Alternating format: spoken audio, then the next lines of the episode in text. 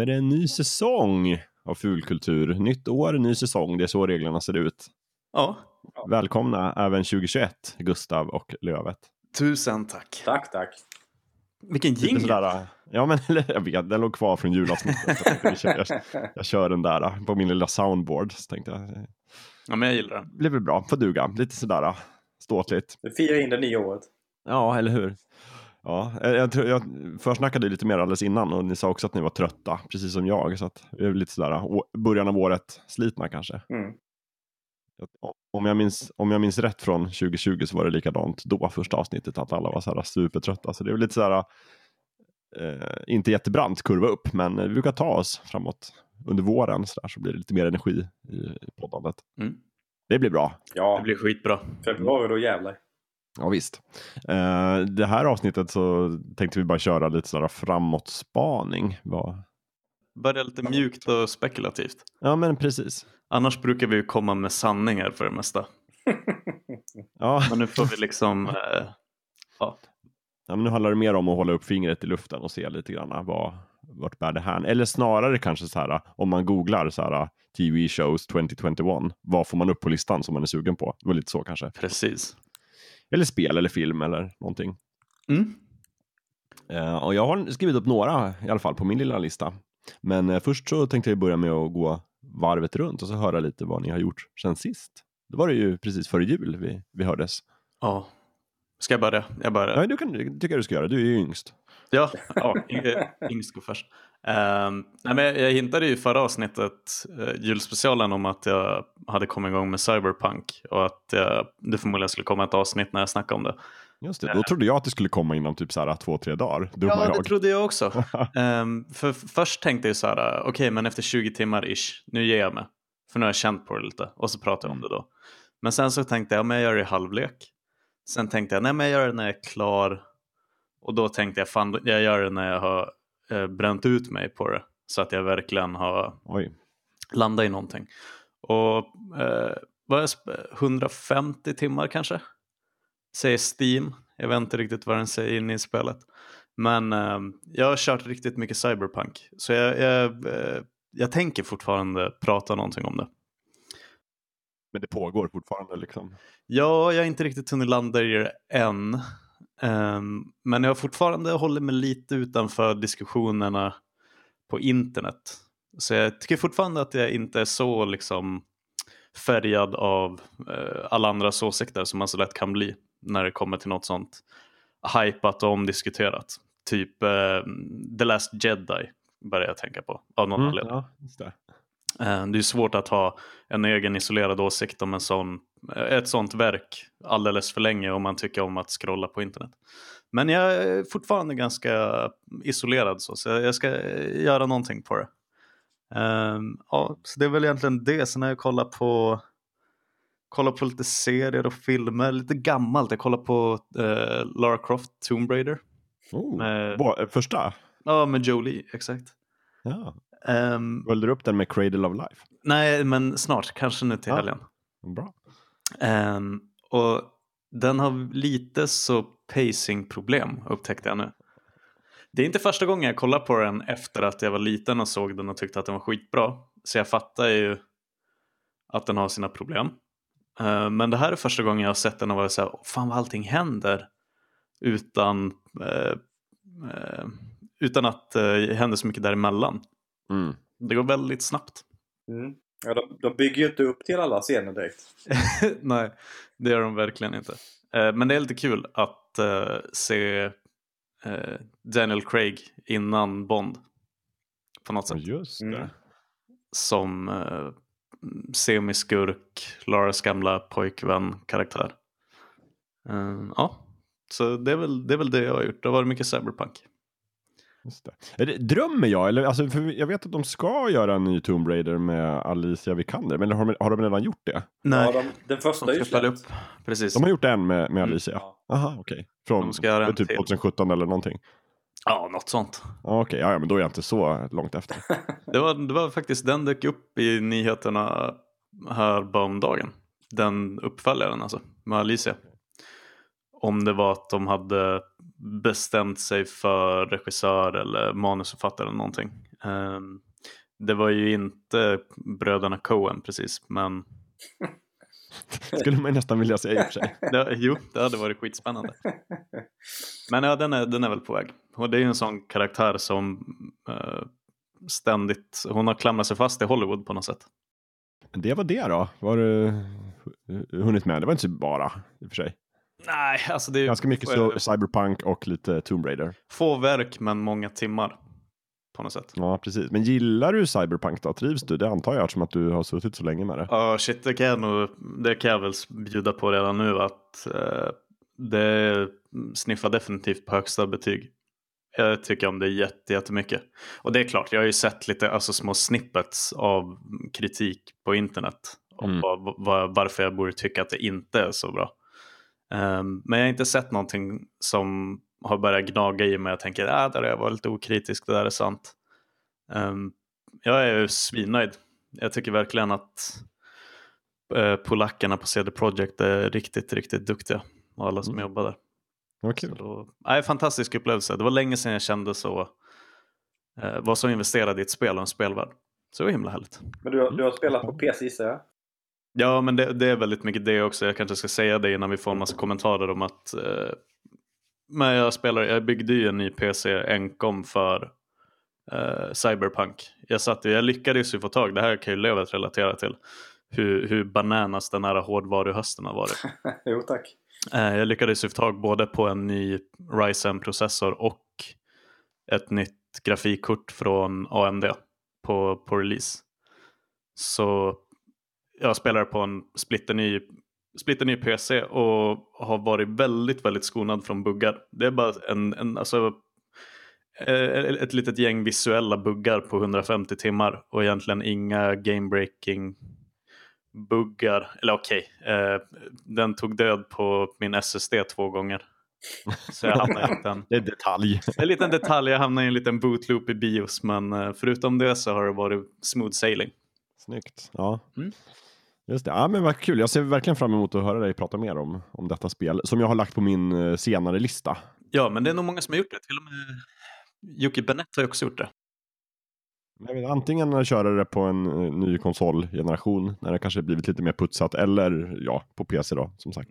Ja, Jag, jag har beställt det till PS4 men ska köra på PS5. Eh, Men jag inväntar några patchar till innan jag får för mig att spela det. Eh, för de som är lite inte insatta i turerna kring Cyberpunk så har eh, prestandan har varit horribel på de gamla konsolerna, alltså Playstation 4 och Xbox One. Eh, det har väl varit, det har väl varit helt okej på den nya Series X och eh, Stadia-versionen har imponerat med att inte vara skit. Men har, har man inte en kompetent PC så kan det, det har varit en bumpy ride för många. Om vi säger så. Förstår. Ja, nej men eh, Andreas då? Vad har du haft för dig? Eh, Jag har haft för mig lite allt möjligt. Jag har spelat eh, och håller på att spela i Sackboy Ett stort äventyr. Eller A Big Adventure som det heter på engelska. Men har det en svensk titel också? Ja det har det och det är helt översatt på svenska dessutom. Jaha, vad Så gulligt. både text och tal är översatt Oj, till svenska. Wow, vem är, vem är Sackboys röst? Det har jag faktiskt inte kollat upp. Är det någon, någon valbergare? det, det, skulle inte vara omöjligt. Eh, Men Sack, Sackboy i sig pratar ju inte. Utan det är ju alla karaktärer som pratar med honom. Ah, okej. Eh, Men eh, det ju, finns många väldigt, väldigt humoristiska scener. eh, Där den svenska översättningen är fenomenalt konstig och rolig. Eh, bland annat eh, när jag ly- lyckades hjälpa apmamman på eh, djungelbanan att eh, samla in hennes eh, barn. Så tyckte han att jag var en fantastisk eh, person och eh, jag förtjänade att vara Guleböjs ambassadör. Oj. My- mycket sånt, mycket sånt. Och en eh, vattenbana heter The Bottom Is Not. Ja, snyggt. Ja, Det är läckert. ja, det är roligt. Och sen spelar jag ett, ett, ett JRPG på Switchen också. Eh, Så jag, har börjat, eh, jag har spelat lite andra spel ett tag nu på Switchen. Så nu har jag kommit tillbaka till JRPGs också. Mhm. Ska du säga vad det är för JRPG eller har du liksom bara förenklat genom att säga JRPG i allmänhet? Det är alltså ett japanskt role-playing game. Role-playing game, precis. Jag är ju, jag är ju ganska förtjust i sådana. Men fan nu levet nu när du pratar om roliga översättningar och JRPG. Eh, då minns jag när jag spelade Nino Kuni 2. Ja. När jag reagerade på att eh, spel sa åt mig att eh, väl den här uppgraderingen så kommer dina kompanjoner att ge dig mera blue balls. Det hade jag, faktiskt, det hade jag faktiskt glömt bort. Eh, Men sen har jag också jag har kollat på en del eh, eh, anime-serier nu. Jag kommer tillbaka till det också. Eh, har, har bland annat börjat titta igenom eh, Attack on Titan. Eh, en anime-serie som jag inte tittat på överhuvudtaget faktiskt. Väldigt bra serie tycker jag. Ja, ja det var vår, min, min nu tidigare kollega Jakob Hugosson som rekommenderade den. Eh, och så, när jag började prenumerera på Crunchyroll tänkte jag ja, men nu ska jag göra slag i saken och börja titta på Attack on Titan. Och eh, jag gillar den väldigt mycket än så länge. Får jag komma med, med världens petigaste nitpick om Attack on Titan? Det är någonting, ehm, den är lite för glansig. Eller är det bara jag? På vilket sätt menar du? Nej men alltså bara eh, g- visuella stilen på det. Att det är lite för, det är för, lite för mycket lensflare på något sätt. Eller det ser ut som att allting är mm, finputsat. Jag förstår vad du menar. Jag, det, jag kan inte säga att det stör mig så mycket. Men det är, ju, Nej, det är jag väl en stil att de har valt. Men jag är jag en du menar. extrem minoritet med tanke på att det är en av de mest populära anime-serierna som finns. Men du satte på den, fick se en lensflare och bara nej, stäng av. Nej, fy fan, det här går inte. Gick därifrån. Nej, men jag, men eh, jag var lite beredd på att du skulle säga Attack on Titan för det är väl sista säsongen som rullar nu. Till slut. Ja, den börjar väl nu tror jag. Ehm, och eh, någon kväll när jag låg i sängen och hade svårt att somna så slog jag på någon sån 3 timmar och 40 minuter YouTube-film som skulle recapa lite snabbt vad som hade hänt. Uh, som jag somnade till halvvägs in. Men eh, jag blev lite sugen på att hoppa in i det på nytt. Mm. Nej, men jag gillar att de, eh, de, är- de är inte rädda för att eh, saker och ting ska vara lite jävligt och jobbigt. Eh, Det är inte så jättemuntet eh, hela tiden under den serien kan man säga. Nej, vad är det? Premissen är att jätte, jättestora jättar som gillar att tugga i sig folk attackera städer där Ja. människor klumpat ihop sig. Och så Och- måste en, en styrka eh, människor, specialutbildade människor eh, be- försöka slå tillbaks dem. Eh, och så hittar de ju ett sätt att, eh, att göra det. Och sen händer en massa andra spännande saker som vi inte ska avslöja. För de som inte har börjat titta på den än. Men eh, ja, mm. Och sen har jag börjat sett en annan anime-serie på Netflix som heter Tokyo Ghoul. Eh, som, som jag har haft i, i skottgluggen ett tag men började titta på ganska nyligen. Eh, det handlar om att eh, det finns här, eh, en, en viss typ av väsen som heter ghouls som eh, eh, livnär sig på människor. Eh, och så är det en, en ung kille som råkar hamna i, i, kommer i kontakt med en sån här ghoul och på, genom en olycka så får han eh, Golens organ i sig och bli en slags människo-gol-hybrid. Eh, så, han, så han har fortfarande sin, sin mänskliga sida i sig som är i konflikt med den här gol-sidan. Eh, och så lär, han- lär han känna andra Gols och människor som eh, eh, ja, är på hans sida.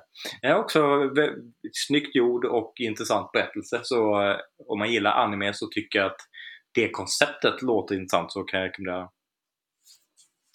Men eh, ja, det är väl i stora drag det jag har gjort sen sist. Mm. Men den, den sista där var på Netflix. Ja, precis. den första var på Crunchyroll. Ja, precis. Får du nästan förklara vad det är för någonting. Är det en tjänst eller? Crunchyroll är en tjänst som är specifikt inriktad på just anime.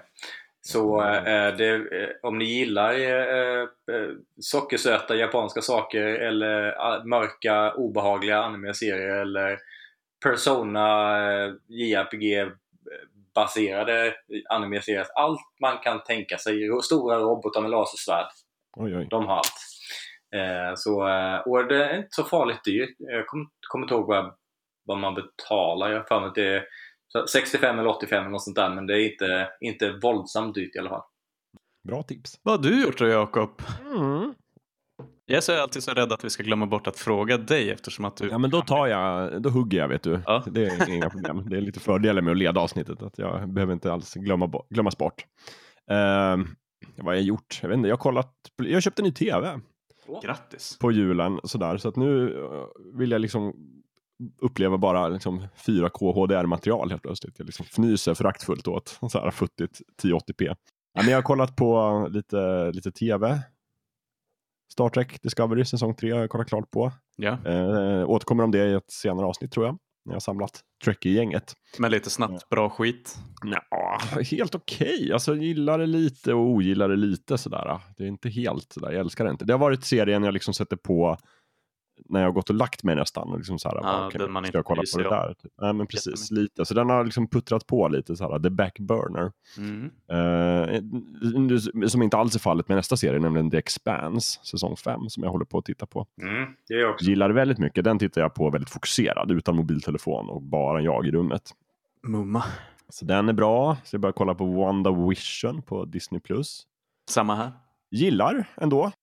Ja, den har någonting. Många tycker ju att den är lite långsam och väldigt konstig och det är den ju. Uh, och sen finns det många som ändå tycker att den är lite bra och många tycker att den är jättebra.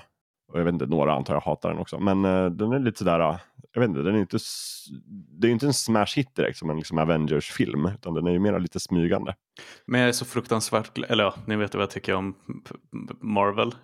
Även om jag har vänt upp mig alltså, eh, avsevärt mycket med Infinity War och Endgame. Men jag tycker verkligen att det är skönt att det är en superhjälteserie i ett bekant universum som inte är av typen, eh, vad fan heter den? Green, The Arrow? Green Arrow? Ja, just det. The Arrow Wars, Ja, eh, alla CV-serier. det har jag inte så mycket för heller. Nej. Jag tycker, ja men den har någonting. Men det är svårt. Det är, så här, det, det är lite som när man står och kollar på en eh, tavla som är typ helt vit med en liten fyrkant på. Och så tänker man, är det här bara pretto eller har den ja, precis. dum i huvudet? Lite så. Det, har de bara gjort den här serien för att de tycker det är kul att liksom göra pastischer på olika 50, 60, 70, 80-tals sitcoms? Mm. Eller har de en sorts plan? Och det, ja, precis. Men eh, jag älskar ju liksom pastischer på 50-tals, 60-tals, 70-tals sitcoms. Så att jag är ju rätt publik kan man säga. Men, eh, ja, men jag ser fram emot det. Sen har jag ju läst så mycket av serierna som den bygger på också. Mm. Så att jag tror att jag har knäckt en stor del av mysteriet redan nu. Kan liksom sitta och, och peka ut folk och bara, ha den där personen har en sån där brosch och det är den symbolen och det betyder att den här och den här, ha då har de gjort den här storylinen från kom-serien. Det är ju kul också på ett annat sätt. Mm.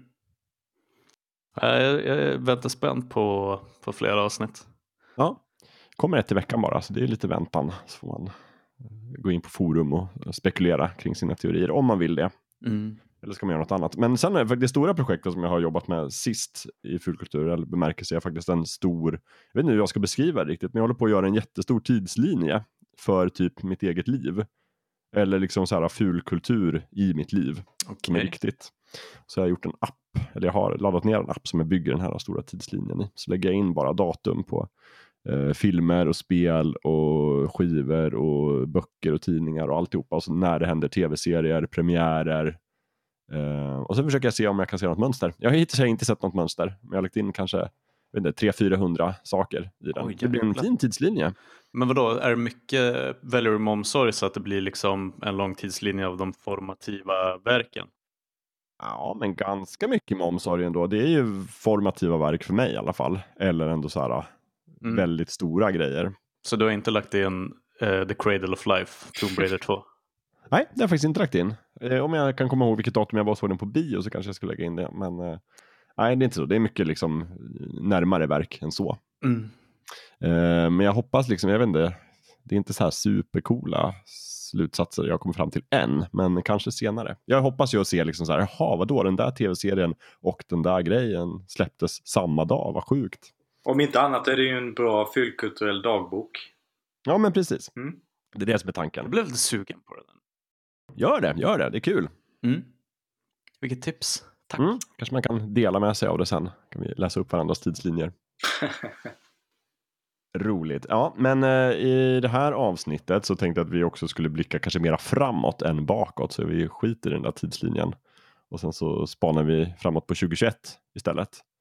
Mm. Som ju kanske lite för tidigt, vi får väl se, har utsetts till liksom post-corona-året. Hittills har det inte gått över. Men Förhoppningen är det. Fan. det är väl nu vi skulle få alla de här äh, grejerna som inte kom förra året.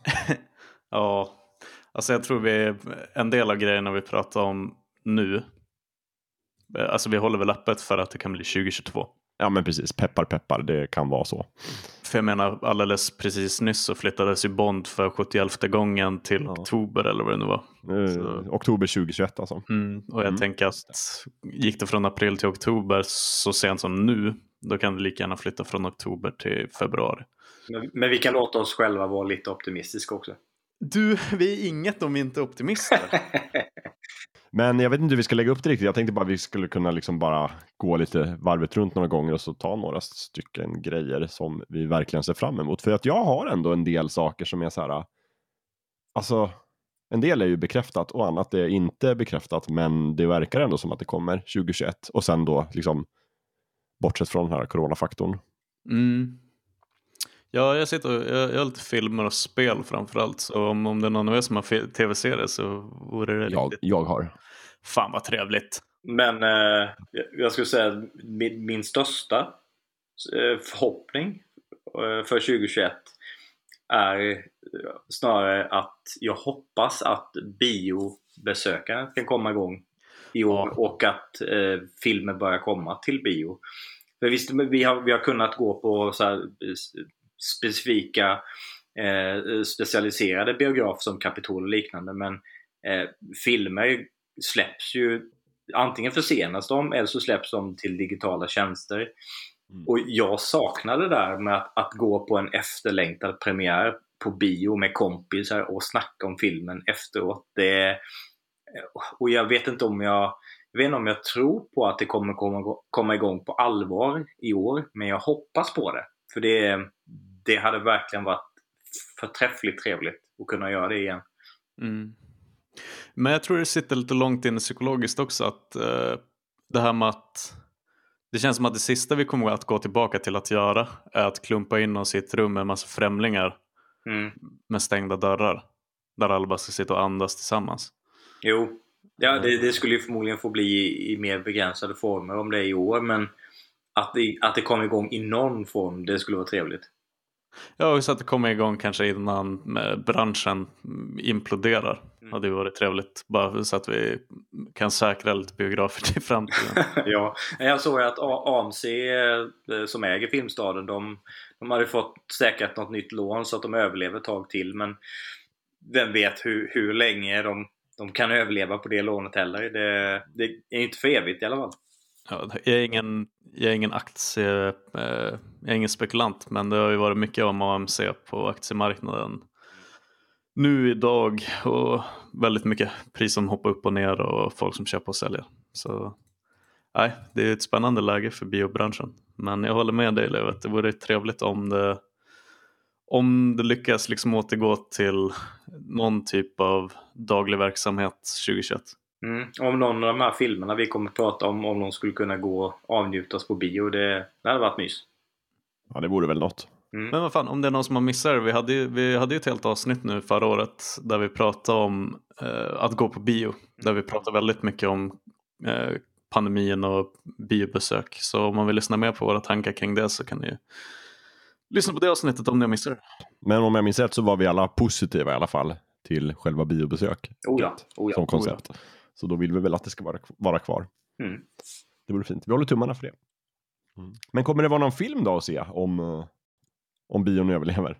Ja, det kommer det. Jag kan ta lite lead. För jag sitter här med eh, de 92 mest eh, most anticipated movies. 92? Ja, nej men faktiskt. Och jag, ska, jag scrollade igenom den listan och skumläste lite innan vi började spela in.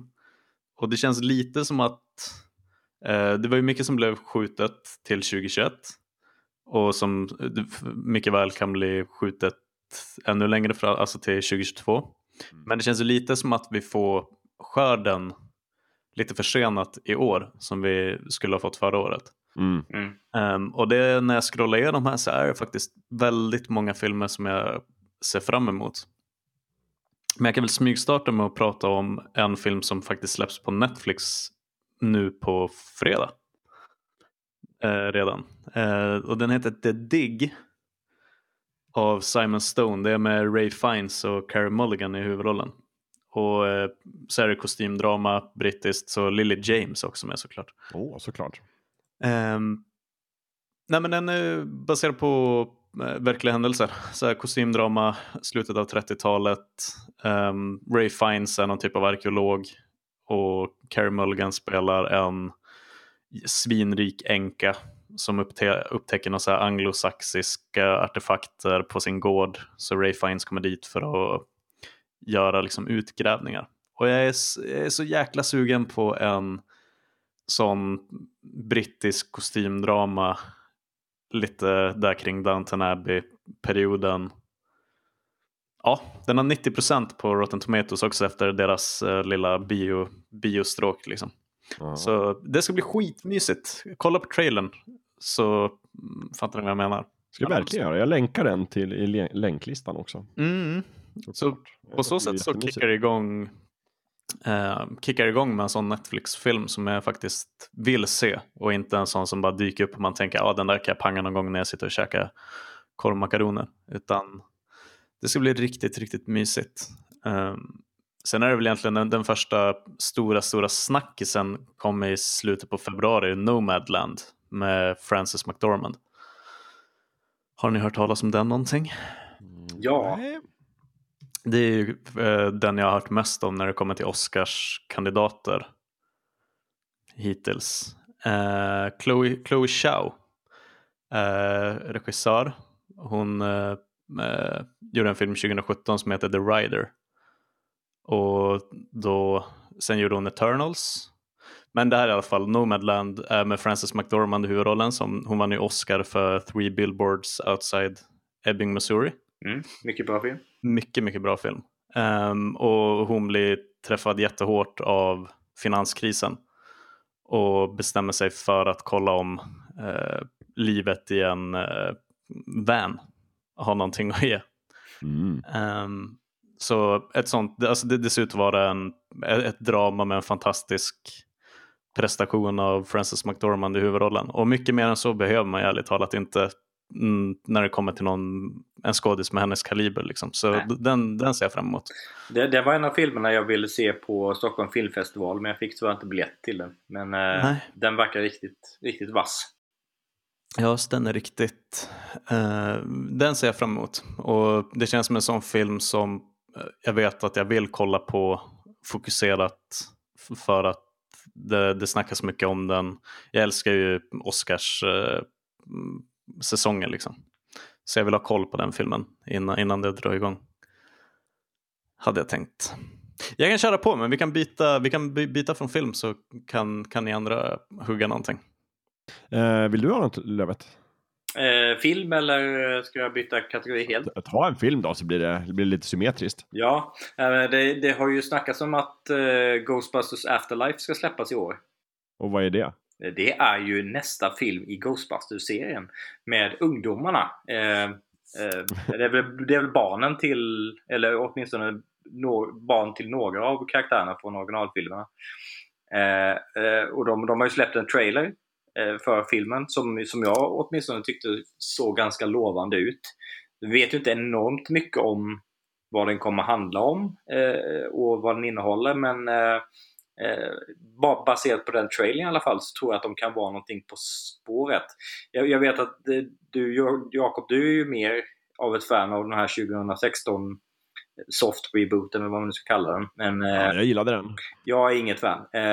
Så att jag, men jag, och jag tror att den här kan återgå till att vara eh, lite mer av en, en, kombination av bra humor och eh, en faktisk eh, Ghostbusters-film som, som originalfilmerna. Men då är alltså det här kan man säga tredje filmen i Ghostbusters Cinematic Universe. Ja, jo det, det kan man nog se den som. Det är samma värld som, som de två första ja. filmerna. Eh, och, och nu, jag vet, vet inte om, om det har sagts någonting om förseningar med den men, men det senaste jag läste i alla fall så var den planerad för i år. Eh, så att, eh, jag hoppas att det kan bli så. Ja, men för den var väl på gång från i somras från början? Ja. sommaren 2020 så den är ju försenad därifrån. Så att, Men då håller vi tummarna för 2021. Mm. Ja men spännande. Ja, jag vet inte. Jag har nog faktiskt sett den där uh, trailern någon gång men det var så länge sedan. Så att jag har glömt bort. Men eh, om den är bra så gärna. Mm. Men du då Jakob? Eh, men jag har nog ingen film sådär faktiskt. Så att är det någon som har någon fler film som de ser fram emot så. Ja, jag skulle vilja se Bond-filmen då men Ja. får vi se om den kommer. Vi hade ju värsta Bond-avsnittet här i höstas och jag, var, jag har aldrig varit så peppad på att se Bond som Mm. jag var efter det avsnittet. Och sen så kom det ingen Bond-film. Snopet. Nej, Jag har ett gäng filmer till som jag, eh, som jag hoppas på. jag också. Kör igenom, kör igenom dem lite snabbt hörni. Eh, vi... Du, Dune, Denis Villeneuve, eh, den eh, har ju också släppt en trailer som såg väldigt lovande ut. Eh, och, och han visade ju med Blade Runner 2049 att han, han kan ta en gammal uppskattad eh, franchise och göra någonting nytt och bra av den. Eh, så jag har ändå förhoppning om att Dune kan bli något liknande. Ehm, jag tycker att den är så skön, den i, för att ehm, han, han sa ju att han, han ville göra Blade Runner 2049 för att han inte ville att någon annan skulle fucka upp den. och det är lite kaxigt, men Ja. sen tyckte jag att den var fantastisk. Men nu har han också sagt att Dune är den bästa filmen han någonsin har gjort. Så jag är beredd att, jag är beredd att tro på honom när han säger det. Mm. Och då kommer det att bli hur bra som helst. ja, men jag tycker ändå, ser man på de filmerna han har gjort så är det väl ändå som standard bra. Ja, shit, jag tycker att han är eh, Väldigt hög lägstanivå. väldigt hög lägstanivå. Han är definitivt en contender för bästa regissören på 10-talet. Med alla filmerna han gjorde då. Fantastiska. Ja, men det, det är lite som så här Christopher Nolan-stuket. att Jag tror inte han har det i sig att göra en, en, en dålig film. Det, det kommer nog vara habilt som sämst. Ja, verkligen. Mm. Sen är det såklart att man hoppas att den ska bli fantastisk Mm. eftersom att Ja, gud. Att det blir liksom samma magi som när eh, Peter Jackson bestämde sig för att göra Sagan om ringen. Mm. Vad tycker ni om, vad, vad tycker ni om original Dune förresten? Eh, Jag gillar den. Men Sting. Ni gillar den? Ja men alltså ja, det- den, har ju, den har definitivt sin charm. Den är inte felfri men eh, liksom, det, det är bra stämning. Det är liksom snyggt, eh, snyggt filmat eh, och eh, designen med eh, Alltså visst den har ju åldrats men jag tycker ändå att designen håller ihop. Så att eh, ja, jag är ett fan. Jag är väldigt svag för Kyle MacLachlan. Ja, jag också. Absolut. Han kan ju rädda vilken film som helst. Ja. Mhm. Och så är Sting med. Ja, precis. Och David Lynch har regisserat. Mm. Får jag, får jag, och jag jag ska bara slänga in ett litet tips för att påminna mig själv om att jag måste ta tummen ur. Jag måste kolla på The Sweatbox någon gång. Eh, Jag har tipsat om va? Som du har tipsat om och jag tänkte att det. det där låter som någonting jag hade älskat. Men jag har liksom aldrig kommit för. Men det är ju den här dokumentären om The Making of Kejsarens nya stil, Disney-filmen, av Stings fru. Just det. När eh, från början så skulle det vara en helt annan ton på den filmen och Sting skulle göra hela soundtracket. Men sen så bytte de och det blev en ny story med mycket mer humor i och eh, Phil Collins kom in. Ja. Phil Collins tror jag inte kom in. Nej, nej, inte Phil Collins. Sorry. Det var väl den här grejen med att Phil Collins hade gjort till Tarzan. det, och att det, var, Sting ville... en schism som vi kom på. jag vet inte om den är sann. Men Ja, men vi, vi, kan, spek- vi, vi spekulerade om att de var osams. vi håller liv det. Det är så roligt så det ligger nog förmodligen mycket sanning i det. Ja, precis. Nej, men de, de ska ju bort nästan alla Stings låtar från filmen. För den skulle heta Kingdom of the Sun först. Exakt. Och var ganska seriös. Och sen gjorde de en ganska rolig sitcom som heter Kejsarens nya stil. Mm. Eh, Som förmodligen är en av mina favorit Disney-filmer från den eran. Den är så härlig. Den, Den är är så härlig. Och kommer liksom aldrig göras en sån Disney-film igen heller. Nej. Verkligen så här, liksom, stjärnorna stod precis rätt för att den skulle bli det den blev. Sen var det synd om Sting kanske, alla hans låtar. Han lagt ner själ och hjärta i den där filmen. Men Mm. vad jag har hört när jag läste på så var, hade han ändå tyckt att den var ganska rolig sen. Ja, det, det slutar lyckligt kanske. Ja. För, för de flesta. Vi behöver nog inte tycka synd om Sting. Sådär. Nej. Det är också lite the name of the game när man gör filmer till Disney, eller låtar till Disney-filmer. Mm. Om man inte heter Phil Collins. Ja, precis, för då är man bara Disneys guldgosse. Eh, Exakt. Man gör hur mycket låtar man vill. Ja. Och i ypperligt tillfälle för mig också att påminna folk om att, eh, jag tror att det här är sant, men skitsamma, jag är 90 procent. Att eh, Phil Collins till Tarzan, att han också gjorde eh, låtarna själv fast på andra språk, typ franska och Ja, för det har, jag, det har jag också hört. Det kanske vi Mm. pratade om i avsnittet till och med. Det, det, det tror jag. Vi bara, nu rehashar vi grejer. Kan ju lyssna på det avsnittet förresten om tecknad film från förra året. Mm. Om man tycker att det är för långt mellan säsong 5-avsnitten så kan man gå tillbaka till säsong 4. Till gamla favoriter. Mm. Okej, men okej, jag ska ta en snabb eh, film också. Eh, Coming to America. Ja! Åh, gud vad kul. Jag ser så himla mycket fram emot den. Ja, men vi, för Alltså, det här är en sån... Jag är jävligt skeptisk till den däremot. Men, eh, ja. Alltså det är lite så ehm, som när man ska följa upp en sån film. Speciellt när det är komedier. När det inte riktigt, det var ju samma sak när de skulle upp, göra uppföljaren till uh, Dum och Dummare. Mm. Att man är såhär, fan okej jag vet att det är samma huvud, alltså det är samma skådisar med. Men kan de så här mycket långt senare fånga samma magi som de hade? Eh, men jag menar, vad fan, det är ju Eddie Murphy, Arsenio Hall, eh, alltså till och med James Earl Jones är tillbaka som Ja, visst. Men sen är det ju mycket nya liksom, stjärnskott tycker jag också. Så Alltså sen, sen den första filmen, typ Tracy Morgan och Leslie Jones och de här är ju med. yes, Det kan nog bli bra. det kan bli bra. Eller åtminstone roligt. Eller åtminstone lite underhållande. Men det känns dock som en film, o- om, om alla tycker att den är minst lika rolig som ettan, då kommer den att slå jättestort. Men jag, jag tror att oavsett hur bra den är så kommer man fortfarande höra ganska många säga att nej, den var inte lika rolig som ettan. Eh, det, det är någonting med den typen av standalone komedier som gör det skitsvårt att följa upp dem. Det var ju samma sak med Borat 2 på något sätt. Eh, Men, men det är jättekul att den kommer och att det är samma, samma skådisar. Det bästa med första Coming to America är ju när de sätter eh, James Earl Jones dialog till Star Wars. Mm. Så när, när Darth Vader säger You are not my son. Aha! det är fantastiskt. Det är- Kolla upp det på Youtube och ni som inte har sett det. Det är jättebra. Eh, så Den, jag den kommer till Amerika 2. Den kommer till Amazon Prime tror jag va? Mm, där, Amazon Prime. Det var ju en hel, alltså Dune och de var ju hela den här driven som blev jättekritiserad när alla filmerna skulle släppas på HBO Max också. Just det. Men, Eller HBO Max. Som du, HBO Max. just det, HBO. Max. Ja. Du lovat att, att titulera känns det som. Jag kan också berätta för er, eftersom att ni kanske inte är lika inne på Eddie Murphys karriär som jag, så kan jag bara berätta att direkt efter att Coming to America har haft premiär så ska han börja med Beverly Hills Cop 4.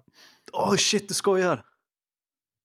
Det blir trevligt. Mm. Älskar alla, alla snuten i Hollywood när jag var liten. Tyckte Jag älskar inte trean, men eh, Ja, men jag var liten och okritisk. ja, ja, ja, såklart. Det är som med podracing, men det har vi gått igenom tidigare. Vi är så oändligt gamla. ja.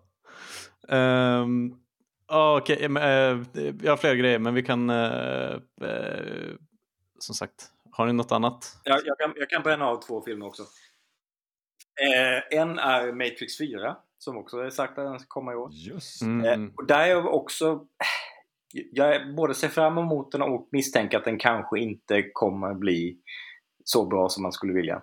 Eh, för Wachowskis har ju inte varit fläckfria sen, eh, sen de, den första filmen släpptes.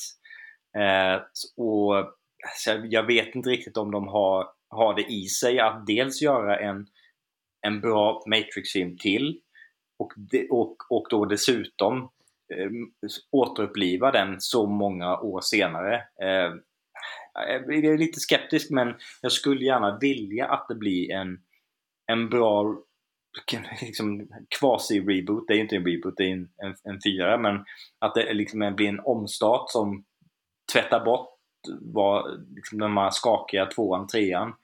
Eh, och, och, och ändå berätta en ny en ny, ett nytt kapitel i sagan som är intressant och, och gör en eh, så här, engagerad och entusiastisk över Matrix igen. Mm. Det här tror jag faktiskt, jag är, jag är mera positiv inställd vad du är för att eh, jag tänker att det är lättare att göra en Matrix 4 ehm, som uppföljare på tvåan och trean. Alltså ha- det, det blir inte riktigt den här, vad ska man jämföra med? Ta typ Indiana Jones eh, Kingdom of the Crystal Skull. Mm. Som skulle vara fjärde delen efter lång tid när alla älskade The Last Crusade lika mycket som Raiders of the Lost Ark. Och så sen så lyckades Spielberg inte riktigt göra det en fjärde gång på något sätt. Ehm, här är det ändå på något sätt en fantastisk första film Eh, en av de bästa filmerna som någonsin har gjorts. Och så sen tvåan och trean som blev ett magplask. Så här tror jag att fyran, de har mycket bättre utgångsläge att komma tillbaka till serien och göra en fjärde film. Speciellt nu när alla älskar Keanu Reeves som att det inte fanns någon morgondag. Så jag är faktiskt jag är taggad på, på Matrix 4 utan att tänka. Jag är inte samma hype för den som jag är inför typ Dune som jag verkligen där ser jag potentialen att det kan bli hur bra som helst. Mm. Matrix 4 känns mer som en, jag blir glatt överraskad om den är riktigt skarp och bra. Mm, nej, jag hoppas någonstans att de inte försöker återskapa det de gjorde bra med första Matrix utan faktiskt försöker berätta en ny Matrix-berättelse eh, med fräscha idéer och, och, och inte försöker plagiera sig själva. För det brukar inte bli bra. Det kan bli bra men det brukar inte bli bra när de försöker göra det. Mm. Eh, så jag hoppas, jag hoppas de verkligen har tänkt till där och, och gör någonting bra. Fan vad jag har tänkt på det där också att eh, för Matrix är en film som jag kollar på med jämna mellanrum. Den är nog uppe topp top 5, kanske till och med topp 3 av mina favoritfilmer. All time. Eh, att den inte alls har fallit, alltså även fast eh, efter att Matrix kom så skulle ju alla ha bullet time och eh, liksom efterapa stilen svinmycket. Men den har ändå inte fallit offer för Seinfeld-effekten tycker jag. Och det märker jag även när man kollar på den med någon som inte har sett Matrix förut. Att den har inte den där grejen att jaha, det här har jag ju sett hundra gånger förut. Och så måste man säga ja, men Matrix var först med det. Ingen hade sett något liknande när den kom, utan den, den är fortfarande väldigt, väldigt unik. Ja, det, det är ju inte en gimmick i den filmen, utan det är ju det är naturligt integrerat i filmen, så man tänker ju inte riktigt på det på det sättet. Nej, jag, jag, jag, är, jag är taggad på fyran. Jag tycker en, en sak de gjorde bra med första just det där med att de, de var ju först på ett sätt men de var ju inte först på ett annat sätt. De gjorde ju lite som Star Wars, det vill säga att de tog liksom, alltså i det här fallet, kung fu-filmer och liksom hela ja. den genren och liksom pytsade om det och gjorde det till en väst, västpublik. Precis som Star Wars tog gamla liksom 30-tals science fiction serials mm. och byggde om. Så det vart liksom den här fina blandningen av att vara någonting nytt mm. och någonting bekant samtidigt. Cyberpunk-koncept. Vilket är svårslaget. Ja, verkligen. Exakt. Mycket bra film. Mm. Och sen, sen är också så väldigt, väldigt vagt, eh, eh, svagt förhoppningsfull om eh, Suicide Squad 2, eller The Suicide Squad heter den väl egentligen. Eh, för, första filmen den har ju sina problem, kan man ju lugnt säga. Men, men det, det, går ändå att skönja liksom, den ursprungliga visionen för den filmen var nog ganska sund och sen så blev den sönderhackad i studiosystemet. Eh, och, och, jag tror liksom med James Gunn vid, vid rodret, den kan bli bra. För det, den har ändå liksom ett intressant koncept. Det är bra skådespelare och James Gunn är en en regissör som vet hur man tar ett serietidningskoncept, serietidningskaraktärer och, och översätter det till någonting som funkar både för nördarna och en, en bredare publik. Så ja, den kan bli bra. Det är förmodligen inte 2021 års bästa film, men den har ändå potential känner jag. Mm. Mm, jag visste inte ens att den skulle komma. Det är också, jag vet inte varför jag ömmar så mycket för Joel Kinnaman. Kanske för att han är så fruktansvärt snygg. Uh, så simpel är jag. Nej men att uh, uh, det är kul att han får en till chans som Rick Flag. Mm. Um, efter magplasket som var den första Suicide Squad som jag tyvärr betalar pengar för att se på bio.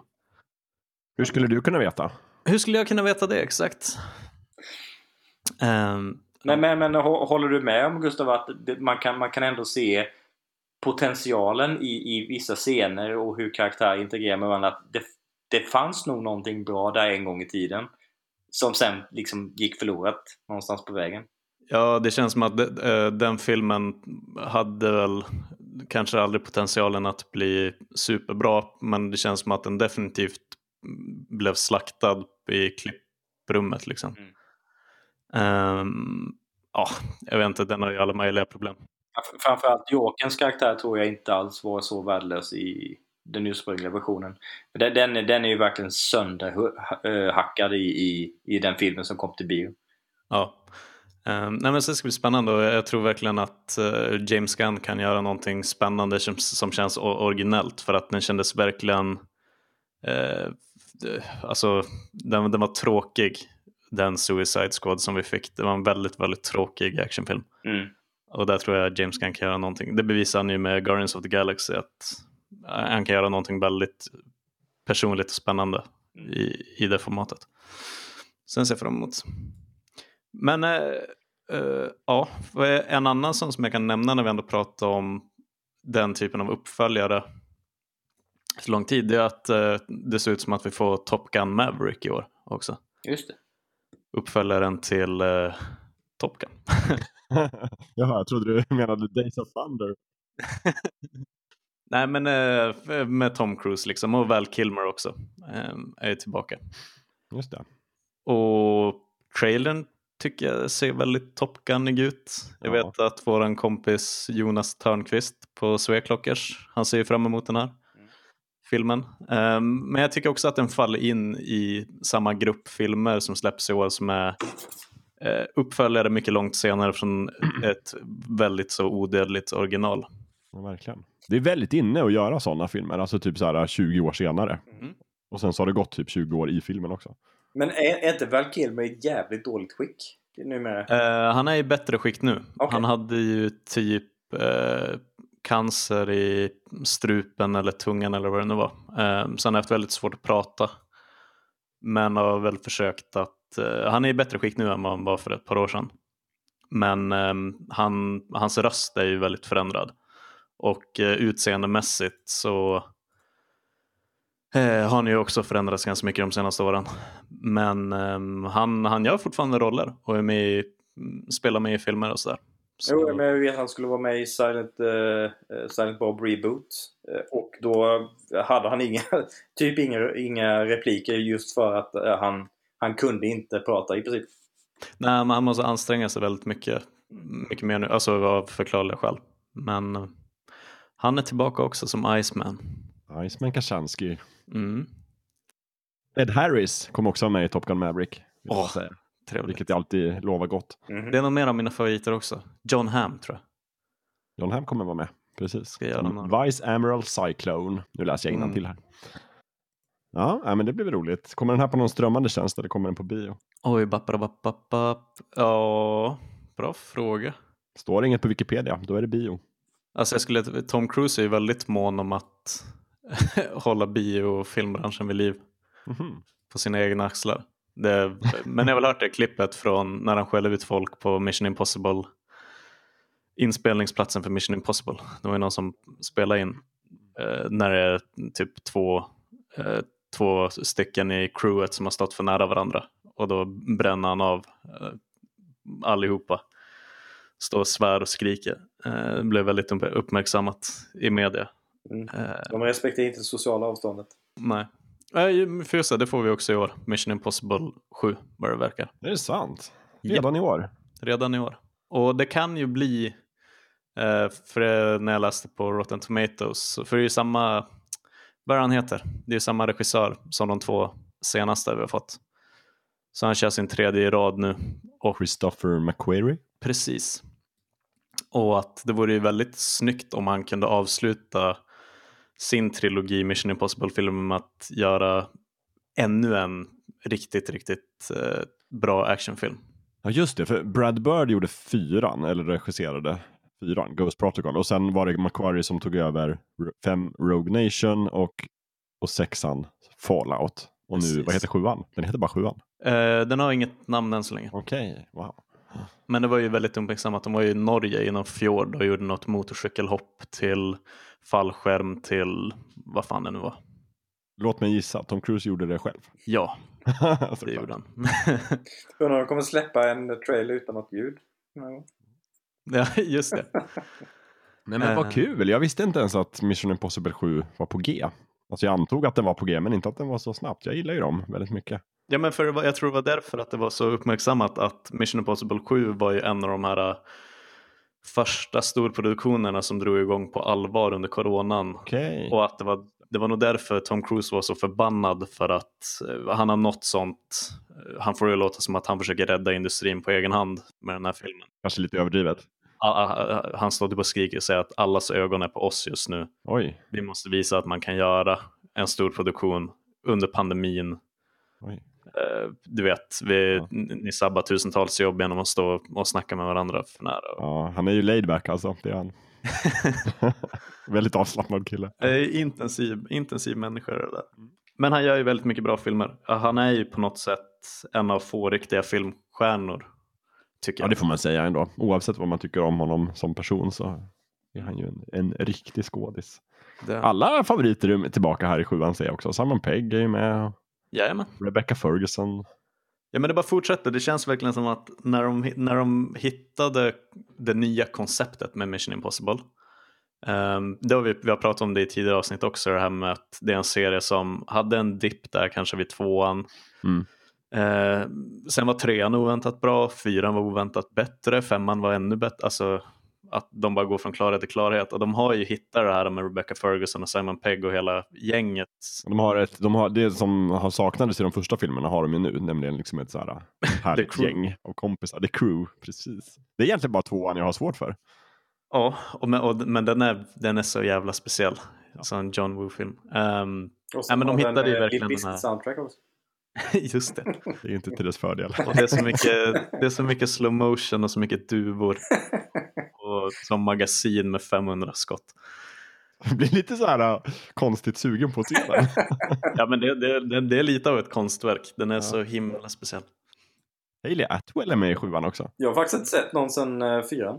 Eh, så att eh, den, här, den här avslutande trilogin kanske jag får riva igenom när sjuan har släppts. Gör det, de är jättebra. Ja, de är, de är riktigt, riktigt bra. De hittar ett koncept och nu har de bara kört på det. Och det funkar svinbra. Hörni, ska vi, ska vi, vi kan återkomma till filmen i slutet om ni vill, om ni har fler. Men kan vi inte prata lite tv-serier också? Det tycker jag. För där har jag nämligen några som jag har skrivit upp, som jag ser fram emot. Som jag är lite så här, inte 100% på att de kommer 2021, men det har ibland stått så på posters och sånt och i trailers. Så att, men eh, jag kan börja med en, alla är sådana här riktiga storsatsningar som strömmande tjänster har liksom bara öst miljoner miljoner dollar på Ah, okay, då, då, för att köpa rättigheterna och sen har de öst miljoner miljoner dollar igen för att göra en, liksom en dyr serie.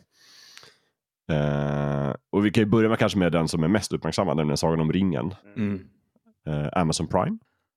Mm. Vet nästan ingenting om den, mer än att det kostade mycket pengar att få rättigheterna och att de har pratat om typ fem säsonger eller något sånt där. Mm. Lite i förbigående. Jag läste nyligen att eh, den ska utspela sig eh, under tiden när Sauron växer fram som eh, det nya hotet. Precis, det vet man. Det är andra åldern i Midgård. Mm. Vilket är lite synd kan jag tycka på ett sätt, för jag hade hoppats lite på att få första åldern och få liksom det här äh, Melkor och Vredens krig och eh, massa hundra alvhus och sådär. Ja, som det, det hoppades jag också på men samtidigt så känns inte det så publikfriande. Nej, jag kom på det också att nej men okej, det är väl klart att det är andra åldern liksom. Det, alltså, ön Numenor finns i havet och det är mycket så här äh, fina människor som går omkring och det är mycket, jag kan tänka mig att det blir mycket intriger och, Mm.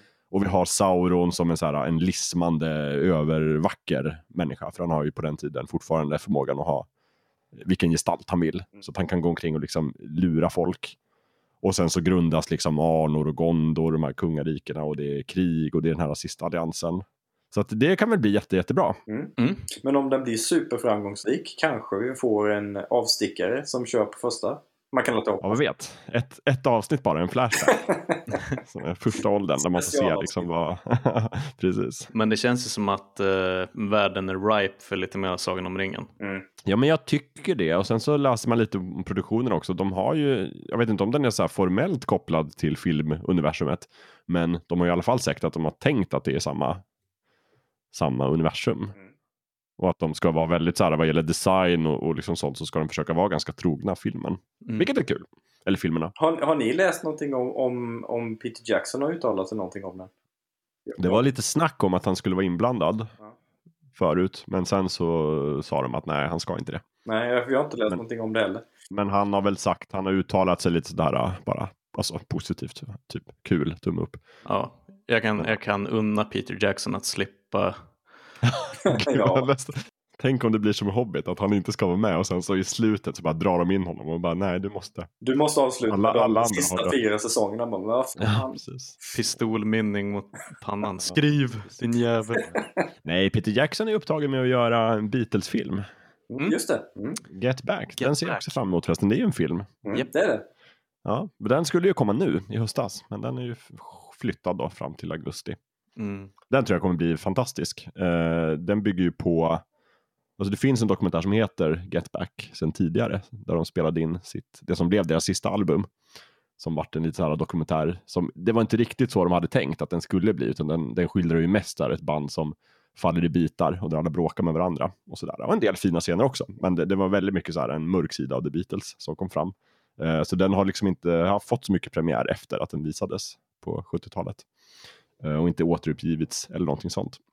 Men det Peter Jackson har gjort nu är att han har fått allt materialet och sen har han gjort lite så här samma teknik som han gjorde med, vad heter den Gustav?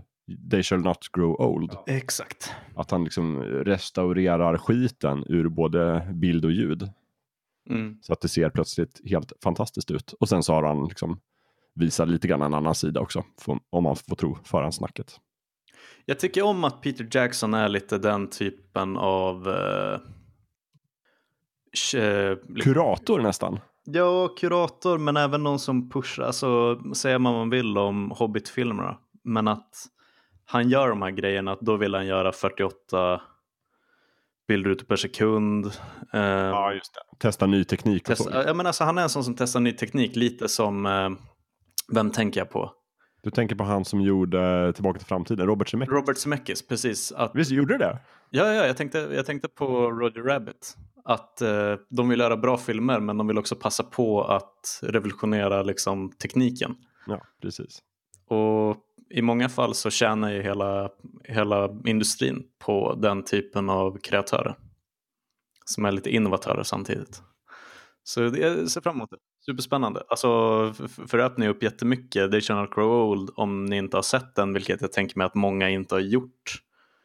Den flög ju lite under mångas radar, även om vi pratade om den. Eh, sjukt nog. Det känns som att nämner vi någonting i fullkultur så Rusa folk ut för att titta. Precis, det är som när Elon Musk tweetar om någonting Ja, exakt. skjuter aktien i höjden. Ehm, men bara, bara den grejen att där de innoverar ju jättemycket med hur man restaurerar sånt gammalt arkivmaterial och svartvitt, eh, halvtrasigt. Vilket öppnar upp för en massa spännande dokumentärer i framtiden. Så om man kan göra lite samma sak nu med, med Get Back så blir det skitbra. Då tycker jag inte alls att man ens behöver vara ett Beatles-fan för att ha ut någonting av den filmen. Jag tror man kan se den bara så här rent alltså filmhistoriskt. Mm. Det tror jag. Ja, men det, blir, det blir spännande. Sen kommer de ju, de kommer faktiskt också ge ut originalfilmen också samtidigt. Ah, okay. Det är kul, för den tycker jag ändå är sevärd. Eh, Men, men eh, Sagan om ringen, tv-serien, har jag faktiskt väldigt höga förhoppningar på. Det har jag också. För mycket för att det inte är några kända, alltså så många kända skådisar alls. Ja, men bara det gör ju att man får lite rätt signal ändå. För så kände jag, kanske inte riktigt inför filmtrilogin, men det var lite så. Det var inte så här, det var ju liksom inte Sean Connery som spelade Gandalf, vilket var lite på gång. Men Mm. Nej men det var mycket att, eh, bra casting kommer, de, kommer man långt med. väldigt bra casting. Och, och det, ju, det glömmer man ju bort nu, men många av de som var med i den filmen, alltså typ, det var ju Orlando Blooms första Ja visst, de är kända nu.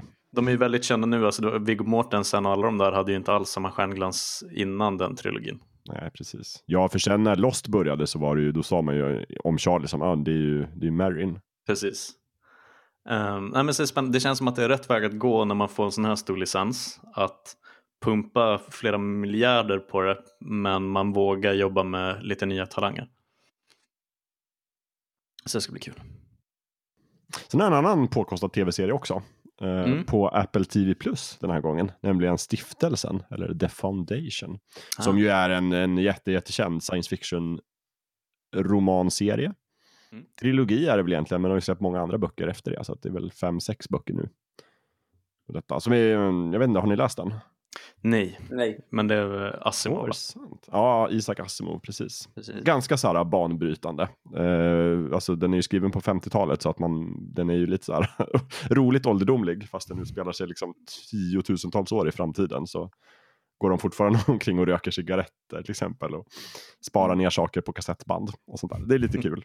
Men eh, alltså jävlar vad den är episk och jag, på ett sätt har jag svårt att se hur de ska kunna göra en, en tv-serie på den. Mm. Jag tror absolut att det är omöjligt att göra en film som, som på allvar fångar uh, The Foundation. För den är liksom så här, själva bara storyn i böckerna rör sig över liksom tusentals år. Mm. Så att jag vet inte, men det är möjligt att, man, att de gör en, liksom, en säsong i taget och att de byter liksom casting lite efter varje säsong. Men ja, vi, får se. Men de har i alla fall uh, castat uh, Jared Harris som huvudpersonen, Harry Seldon, matematiker. Mm. Han som spelade Valerie Legasov i Tjernobyl. Och eh, har varit med i Mad Men och spelade Moriarty i... Eh, Game of Shadows. Precis, an, den andra... Iron Man. Robert Downey Jr. Robert Sherlock Downey Holmes. Jr. Precis, ja. just det. Och där kan vi också snabbt säga att eh, den tredje Sherlock Holmes-filmen är på gång nu när Robert Downey Jr. är klar med Iron Man. Jaha, är det eh, den, Förmodligen kommer den inte 2021, jag tänkte nämna den, men det verkar som att den är lite on the back burner. Okej, okay. ja men då får vi ta den nästa år. Mm. Sen har de också kastat Lee Pace som, i, i rollen som kejsaren. Han gillar jag.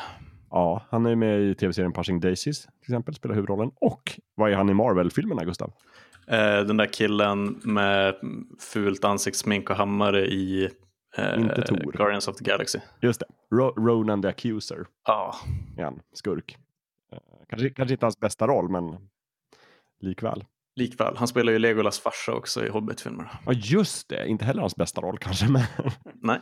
Men han, han, han, har ju ett väldigt sånt uh, majestätiskt alv-utseende. Ja, men det har han. Jag tror han, han är faktiskt som klippt och skuren för den här ganska träige kejsaren i, i uh, Foundation. Foundation ja. Verkligen. Uh, sen har de Alfred Enoch också i en okänd roll. Som alla som har sett Harry Potter-filmerna vet att han spelar Dean Thomas, som är Harry Potters klasskamrat. Jaha. Mm. Och den kommer nu faktiskt. Det finns en trailer som man kan titta på. Den verkar väldigt dyr. Uh, och det ska den ju vara. Och sen så kommer den någon gång nu under 2021. Mm. På en strömmande tjänst. På tv. Men när vi ändå pratar om sådana eh, Bamse-serier. Mm. Hur går det för Wheel of Time? Det är näst på min lista faktiskt. För det är också en sån där, jag vet inte vad, hur det går med den. Men det är också Amazon Prime. Mm. De har pratat om den i typ 8000 år. Men sen började de prata om Sagan om ringen istället. Men den är fortfarande liksom i produktion. Men jag vet inte, alltså, de måste verkligen älska episk fantasy på Amazon Prime för att släppa två sådana mastodontserier. Ja. Och jobba med liksom, A. Dyrt och B. Liksom massor av, av svärd och liksom borgar och krig och sånt. De kanske har så här, jag vet inte om de liksom återanvänder specialeffekter på något sätt. Så, men det kommer bli jättepåkostat. Men jag ser jättemycket fram emot Wheel of Time. Mm. Uh, jag vet, det är väl också så här, där har de i alla fall alla skådisar meddelade. Och det är väl också så här jättemycket okända ansikten. Förutom typ Rosamund Pike är väl den som jag känner till mest.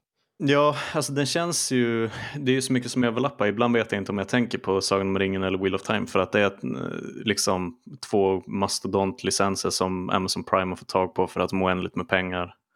Håller på att jobba med okända skådisar Eh, väldigt lovande men det känns lite som att man kommer inte att tro på det förrän första avsnittet är släppt. Nej, precis. Mm. Men, det är väl också, just Wheel of Time är ju ändå, jag tror att mera än Sagan om ringen kanske så kan det verkligen bli så här extremt dåligt. Eller jättebra. Ja. Men det är, det är någonting, alltså det är bara så här, man, man, man blir lite matt av tanken på det. Att ja. de har tagit på sig två sådana eh, giganter. Ja. Det, det ja, känns lite så här, jag vet inte fan. Där hade ju Game of Thrones lite fördelen att eh, Alltså fine, det, många kände ju till böckerna innan HBO gjorde serie på det. Men att där är det nästan så att böckerna blev sköt i popularitet mm. för att serien kom. Ja, ja, men så var det väl absolut tror jag här är det ju på något sätt uh, Wheel of Time är mer en sån säger ja ja okej för, lycka till även fast det är Amazon Prime. Typ. Ja. Ja, det är, böckerna är ju många och långa och snåriga. Mm. Så att även om de, jag tänker att de måste dumma ner alltihopa ganska ordentligt för att få det liksom sevärt som tv-serie. Även om de kör typ, inte vet jag, nio säsonger. Men eh, om de får till det så tror jag att det kan bli hur bra som helst. Det tror jag. Fördelen är att de inte behöver invänta nästa bok. Nej, det är sant. De har i alla fall de väntade på att alla böckerna var skrivna. Mm. De, eh, ja exakt. De lär sig av HBO att man ska, eh, Ja, man ska välja en bokserie. Nu är han död, nu kan vi. nu kör vi. Nu kör vi, ja precis. Ja, nej men jag vet inte, jag, jag älskar ju faktiskt eh, bokserien. Sådär. Den har följt med mig under många, många år. Från, inte jag, jag kanske var typ 12 när jag läste första boken. Mm. Och var ju inte klar förrän, alltså, gott och väl efter 30, för det tog så lång tid innan serien avslutades. Men, eh, och den har ju verkligen alltså, eh, högt och lågt. Vissa böcker är ju, väl, förstår man ju inte varför de skrevs ens, för att de inte för handlingen framåt någonting. Men andra är, alltså vissa ögonblick är ju riktigt, riktigt bra. Om man gillar episk fantasy. Wheel of Time eller på något sätt så här västerländsk fantasys motsvarighet till Naruto. Ja, jag skulle vilja påstå det faktiskt. Så att jag hoppas ju innerligt att den blir bra. Och jag skulle vilja se, alltså jag vet inte ens om den kommer 2021, men jag hoppas ju att vi får någon form av information 2021 i alla fall. En trailer kanske. Ja, spännande i vilket fall. Ja, verkligen. Så det är väl det. Sen kan jag bara snabbt nämna också att Amazon Prime, när de ändå är ute och lägger pengar, så har de faktiskt också köpt in en ny säsong av Kids in the Hall. Komediserien, den kanadensiska komediserien. Kommer säsong 6 på Amazon Prime. Har vi pratat om det här? Nej, det tror jag inte. Nej, jag känner inte igen det. Är det sant? Inte Har du aldrig sett? Kids in the Hall? Nej. Den gick, ett kort tag gick det på svensk tv också. Men det är verkligen... eh, Är jag för ung? jag Ja. tror att du är för ung. Du är för ung. Fan. Ja. Ja, jag, jag, jag minns ju den men jag har aldrig tittat på den. Oj, oj, oj, jag trodde jag hade dig Lövet. sida, När det gäller Kids in the Hall i alla fall. Okej, ja men då ska ni få lite härliga YouTube-länkar sen då med några roliga sketcher. Så. Jag vet inte om det är den enda kanadensiska komikergruppen, men eh, det är väl den mest kända i alla fall. Och sen, eh, den som producerade den var Lorne Michaels, som också jobbade med Saturday Night Live och sådär. Så den har väl fått Ja, lite mycket, okej. mycket så. Och sen har det väl lite så här, eh, beskrivits som någon sorts andlig uppföljare till Monty Pythons Flying Circus, eftersom att den har lite samma så här absurda, surrealistiska humor på många sätt. Men några av sketcherna är ju tidlösa klassiker skulle jag säga, så att eh, jag, eh, jag lägger upp det på länklistan. På tal om eh, Monty Python. Ja, Det var, jag scrollade i Reddit-flödet och det var en sån, eh, han är ju lite speciell, eh, eh, Gillen. ja lite. Eh, mm, alltså fantastisk kreatör på många sätt. Men jag vill bara fastna för att eh, han gjorde ju 12 Monkeys. Det är en riktigt bra science fiction-film med Brad Pitt och Bruce Willis. Men det var bara, eh, jag stannade bara upp och tog en double take på titeln för att han hade sagt i någon intervju väldigt nyligt att han var så anti till att rollsätta Bruce Willis i huvudrollen. För att han var inget fan av, av hans tidigare eh, filmer. Men han, han störde sig så ofantligt mycket på att hans mun ser ut som ett anus. Jaha, oj då. Okej. Att, att, ja, men för Bruce Willis, och det måste man ändå erkänna, att Bruce Willis har ju en grej han gör när han putar med läpparna när han ser allvarlig ut. Ehm, och att det, det var nästan skäl nog för att, att leta efter en annan skådespelare till 12 Monkeys. Jag trodde du skulle säga att det var för att han är en douchebag men eh, det var mer ytligt än så. Ja, Bruce Willis är också så här. Eh, jag tycker att han har gjort väldigt många bra filmer. Sen är han ju lite speciell utanför, eh, utanför film, filmerna så är det liksom. Men eh, nej, det var bara en sån grej som jag bara fastnade för. Det var så konstig titel på en konstig rubrik på en artikel. Att Ja. det blev nästan inte Bruce Willis för att hans, hans putande mun ser ut som, ser ut som ett rövhål. Förlåt, det där var något av en... eh, Något Ett så kallat sidospår, men eh, något av ett sidospår. tycker ändå det var relevant i sammanhanget. Så att Mm. ta med det. Vad bra. Jag har inget mer jag ser fram emot vad gäller tv-serier faktiskt. Så att har ni några så får ni gärna. Förutom då att jag ser fram emot att det ska komma typ, inte vet jag, 8000 Star Wars-serier och 4000 Marvel-serier. Ja, Varav några kommer säkert bli jättebra och andra inte lika bra. Men det är väl kul att det kommer tycker jag. Känner vi alla tre likadant för andra säsongen av The Mandalorian att den var skitbra? Ja. Ja. Ja, och det på något sätt fick mig att bara ge grönt ljus till alla serier som Disney ska skita ut sig. på, på ämnet Star Wars. Det känns lite som att Mandalorian har visat Disney hur de ska hantera Star Wars nu. Eh, det, här, det här halvhjärtade, trevande sättet de hanterade avslutande Skywalker-trilogin eh, visade de hur man inte ska göra. Och Mandalorian visar lite så här gör man Star Wars i modern tid. Eh, så det, det ger mig lite hopp om att de, de tittar på det och låter kreatörer göra något liknande med andra serier inom, inom den Star Wars-världen. Ja, ja, jag har ändå förhoppning om att de andra kan bli vettiga också. Och vi kan, vi kan ju också passa på att säga eh, John Favreau, vilken kille. Oh ja. Ja, han är bra. Det är helt sjukt att eh, både kickstarta Marvel och det, det, är Star Wars på något sätt. Mm. Han är väldigt begåvad. Och det är så många som inte tror, tror på det för att de känner igen John Favreau som den här äh, skojiga tjockisen från komedier från liksom, eh, 2000 till 2010. Um, sen är han liksom en fantast, fantastisk bakom kameran också. Mm. Och väldigt så här, hjärtlig. Um, han har ju en väldigt mysiga chef-serien ja. på Netflix när han lagar mat. Just det. Jag trodde du menade hans film, Chef. Ja, ja, precis. Från 2014. Jättehärlig feelgood-film. Mm. Men den har ju fött en, en riktig matserie med John Favreau och eh, vad han heter, Roy, Roy Choi Ehm, på Netflix när de faktiskt lagar mat i, och åker runt. Och det är så kul för att där kan man faktiskt se lite så här okommenterat så dyker Bill Burr upp i ett avsnitt och bakar bröd med dem typ. Ehm, men sen så fattar man att Bill Burr är med i The Mandalorian. Ehm, Dave Filoni är med och lagar mat i något avsnitt. Så det är väldigt så här, man kan nästan se den som någon typ av behind the scenes som rullar parallellt med eh, The Mandalorian och andra projekt som man håller på med. Ja, nej men ja, jag tycker om John Favreau supermycket.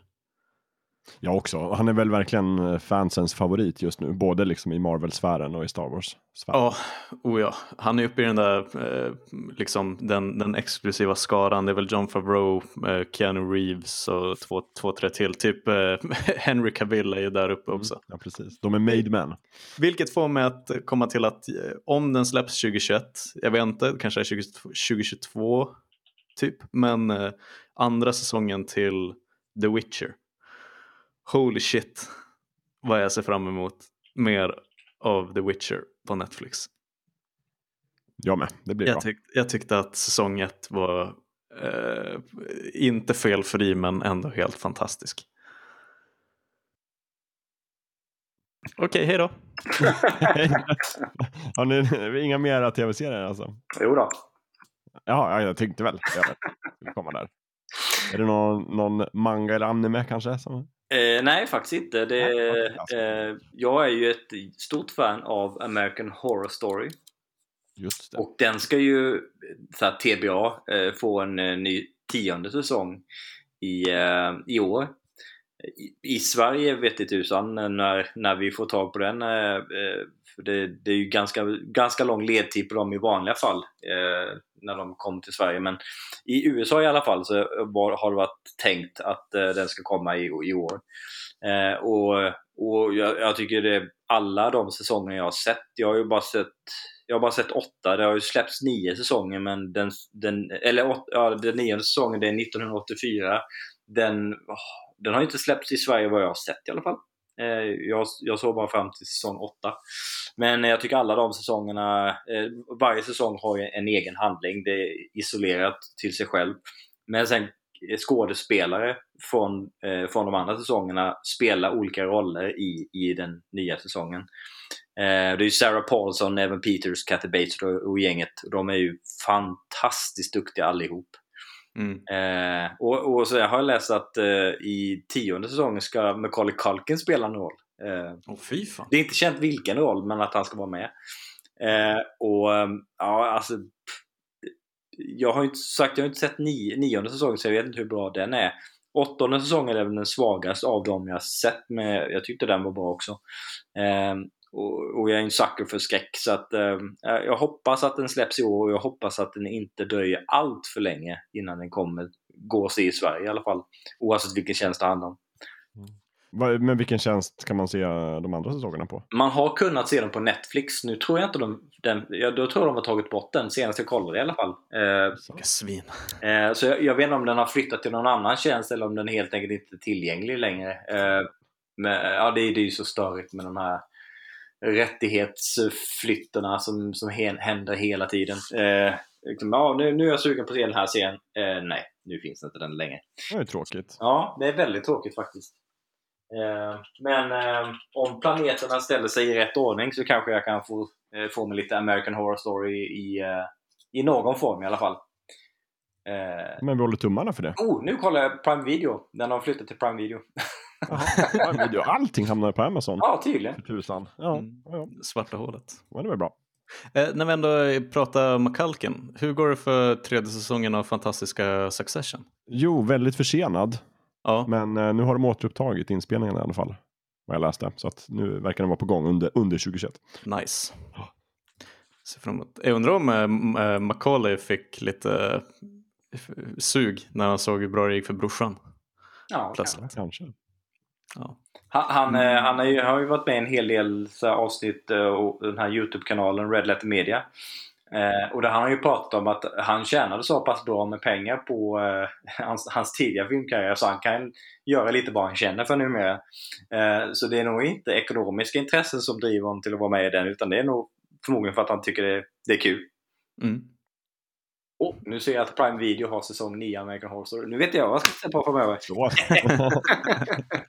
Nej men då är det väl faktiskt dags att börja avrunda lite försiktigt sådär om så du får gå och titta på din skräckfilm. Ja. Eh, Men hade du, hade du någon mer tv-serie innan? Eh, nej, det är just, eh, eh, Stranger Things säsong 4. Eh, vissa, vissa tyckte inte att säsong 3 höll, höll lika bra nivå som de andra, men det tycker inte jag. Jag tyckte den var väldigt bra. Och jag tror att den 4 förmodligen också kan bli väldigt bra. Det tror jag också, men är den bekräftad eh, 2021 då? Nej, det tror jag inte. Det är väl TBA på den också tror jag. Ja, ja, men vi håller tummarna. Men du Jakob, ska jag dutta ner lite snabbt i spelens värld? Ja, jag har också ett spel så vi, jag tänkte vi skulle avsluta med det. Mm, det har jag också. Nice. Eh, Men jag, jag kör bara lite snabbt och Mm. nämner några. Det Liksom. låter bra. Eh, rent personligt så ser jag fram emot eh, Mass Effect-trilogin som de håller på med en eh, remaster på. Mass Effect Legendary Edition som ska släppas nu i vår. Eh, vad vi har hört så är det inte så mycket mer än upp, upphottade texturer. Men det är väl precis det alla har velat ha hela tiden. Ja, det, det, det många hoppades på var väl att de skulle ge första spelet lite kärlek när det kommer till spelmekaniken. ah, just det, det har de Eh, inte gjort, nej. För att de tajtade ju till skjutandet och sånt i tvåan och framåt. Men eh, jag älskar ju Mass Effect 1 framförallt. Så att få spela den i, i li, lite mer HD än tidigare tycker jag är skäl nog att köra om det igen. Ja, det kommer bli bra. Eh, men annars är det väl lite så här. Det är väl det vanliga att vi ser ut att få ett nytt Far Cry. Eh, det blir lite mer Ratchet and Clank. Eh, Horizon Zero Dawn, vi får uppföljaren. Forbidden West. Just det. Ser fram emot väldigt mycket. Mm. Uh, ser ut att komma nytt Psychonauts. Uh, lite sån gammal kär serie. Nytt Chernobyl. Uh, sen är det väl God of War Ragnarök. Om det nu släpps i år. Ja, jag tror inte det. Uh, blir nog svårt skulle jag tro. Uh, jag tänker 2022 för det.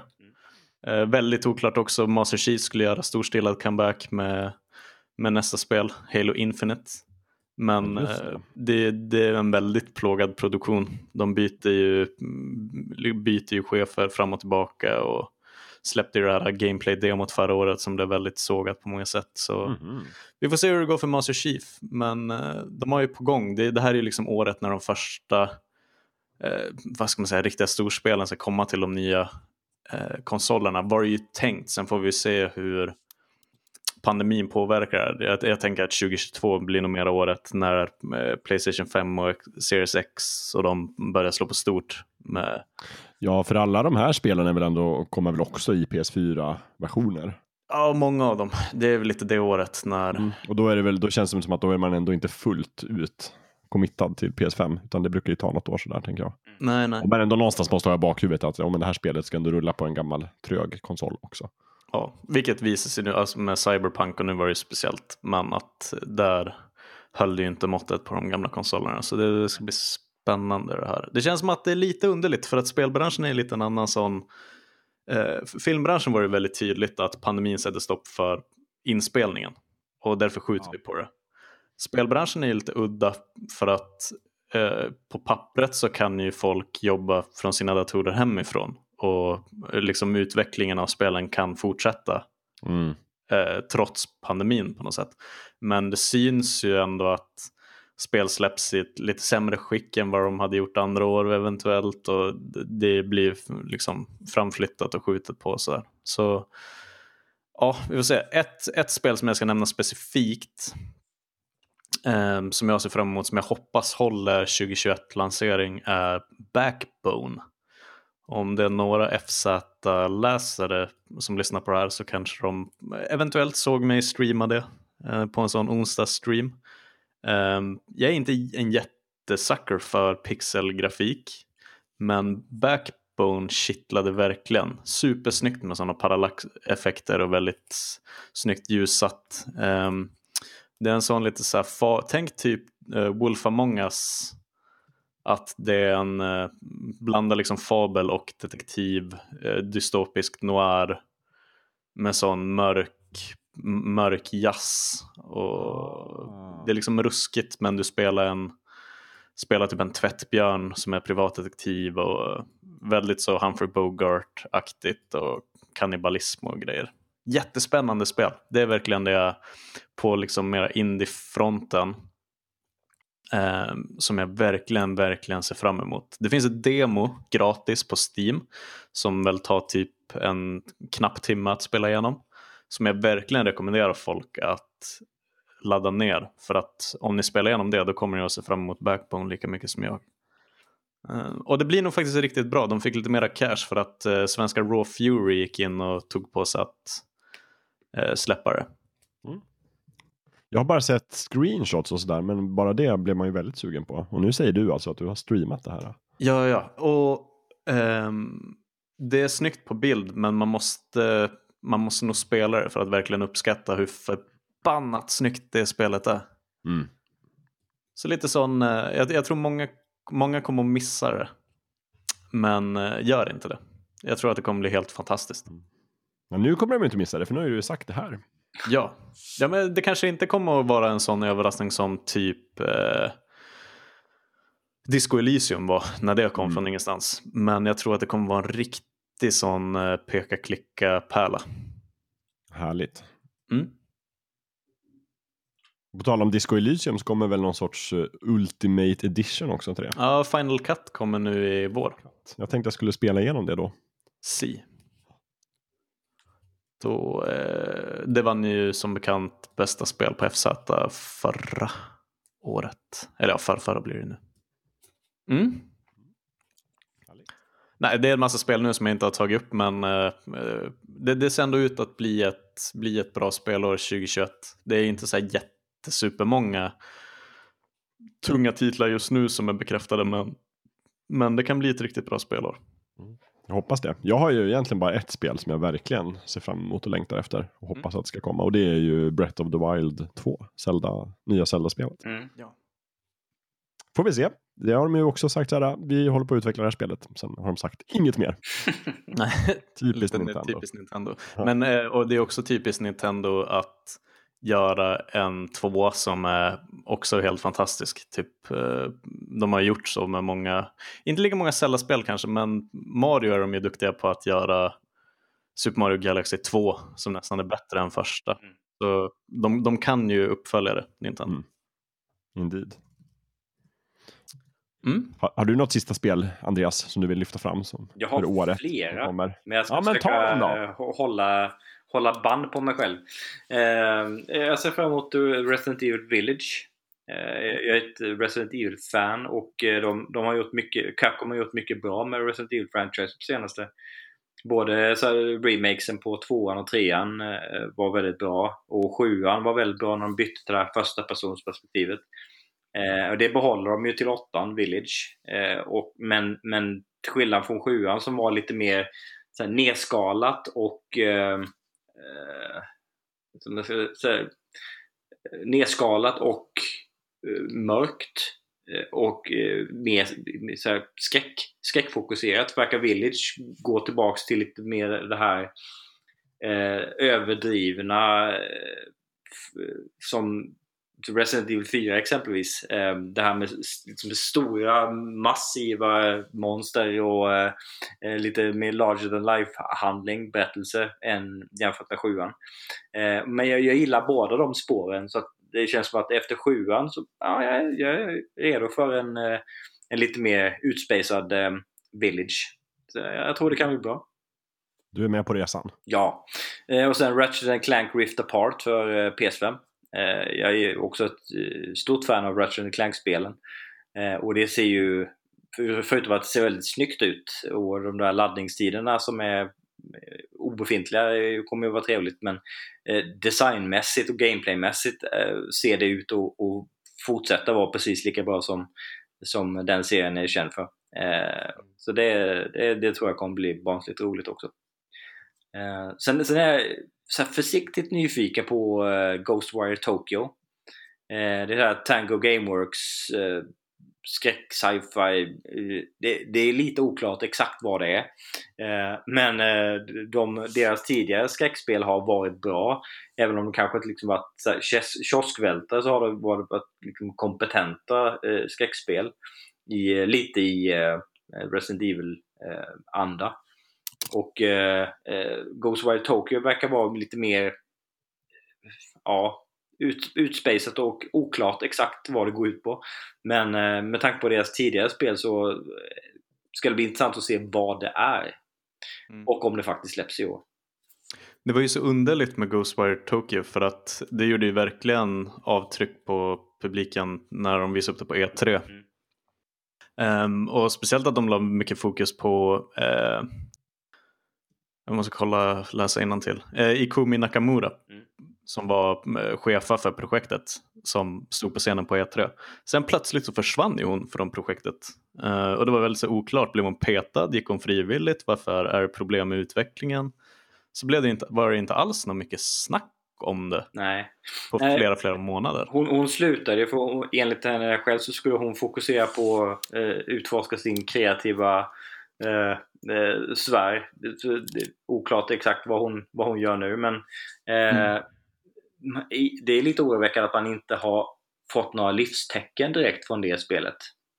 Nej, det är ju typ så här att eh, det, det har kommit ut eh, väldigt få nyheter om det just sen den E3-uppvisningen. Eh, mm.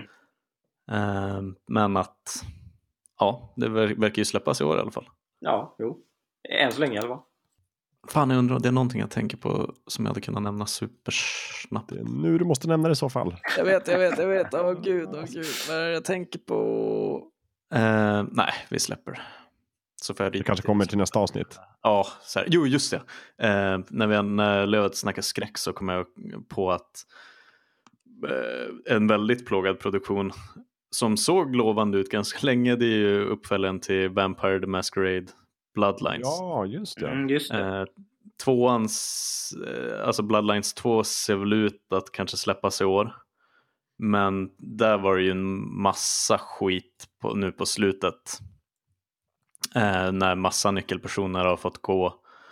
Och vad det verkar liksom har fått sparken. Eh, Brian Mitsoda eh, rök ju. Mm.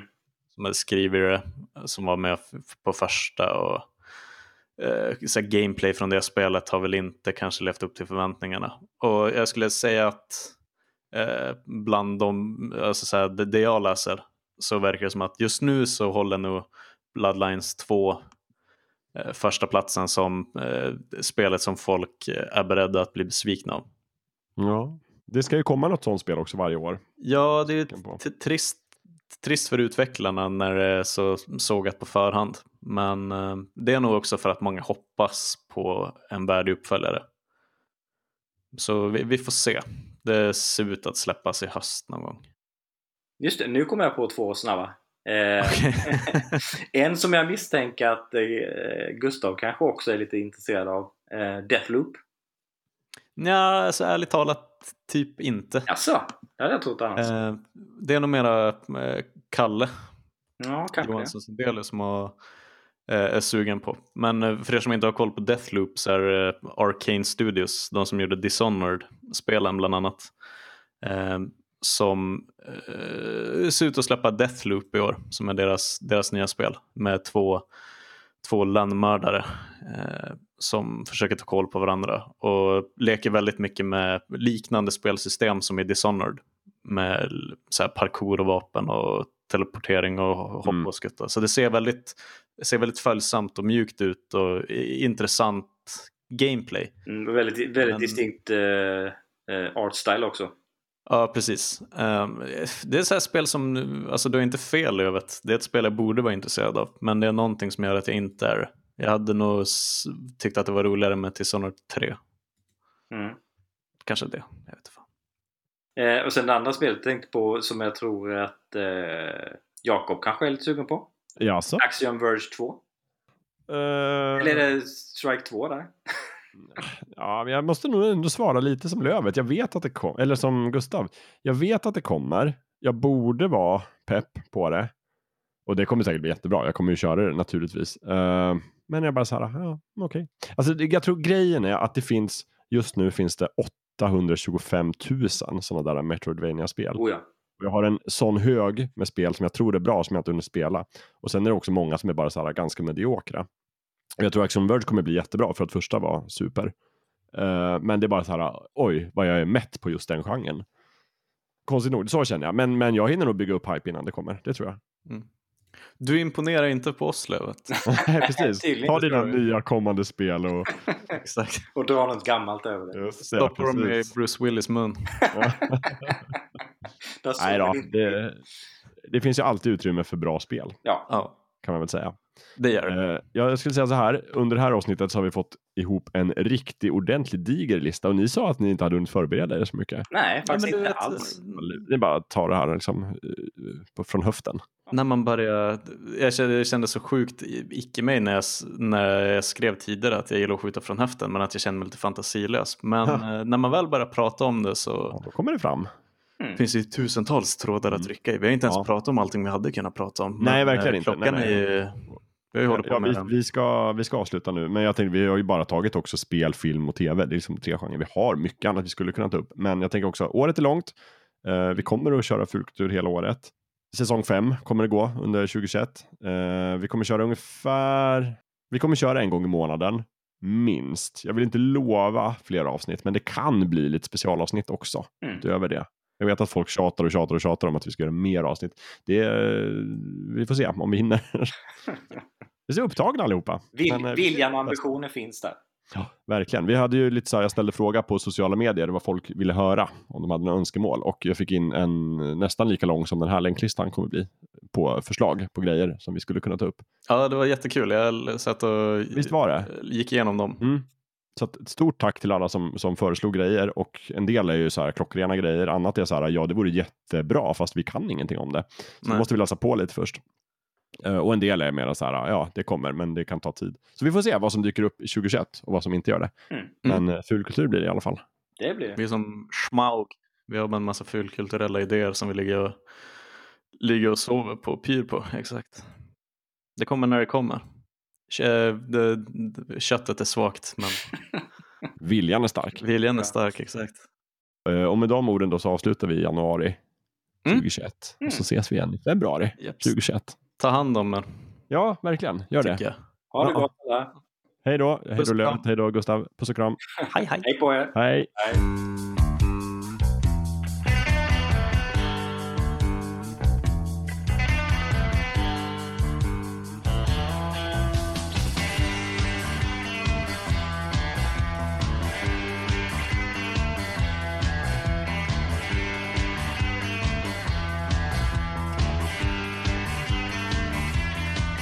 Night, friendship and the law collide when a beautiful lawyer is forced to defend a murderer in a town demanding vigilante justice. Jennifer O'Neill stars in The Chase tomorrow night at 9, 8 Central and Mountain.